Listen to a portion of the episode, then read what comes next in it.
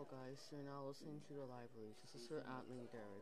Today we will be interviewing the author of Chinese Cinderella and the Secret Dragon Society, Adeline Yen Mah. Her book once made the New York Times bestseller list. She is the daughter of Joseph Yan Tess Run and Ran Yangping, and she is currently 81 years old. Now, let's start with the first question. So, what inspired you to write this novel? A kung fu novels that I read when I was a child inspired me to write my own kung fu novel. Second question Who is the book dedicated to? This book is dedicated to my childhood friend Wu Chen Mei and to all the children who are unloved and unwanted who have nobody to turn to. Finally, the last question Did you receive any letters from the readers? Yes, many children wrote to me after reading the Chinese Cinderella and tells me how it changed their life. Okay, everyone, that's, that's all for this episode. Thank you for listening, and also a big thank you to Adeline. If you like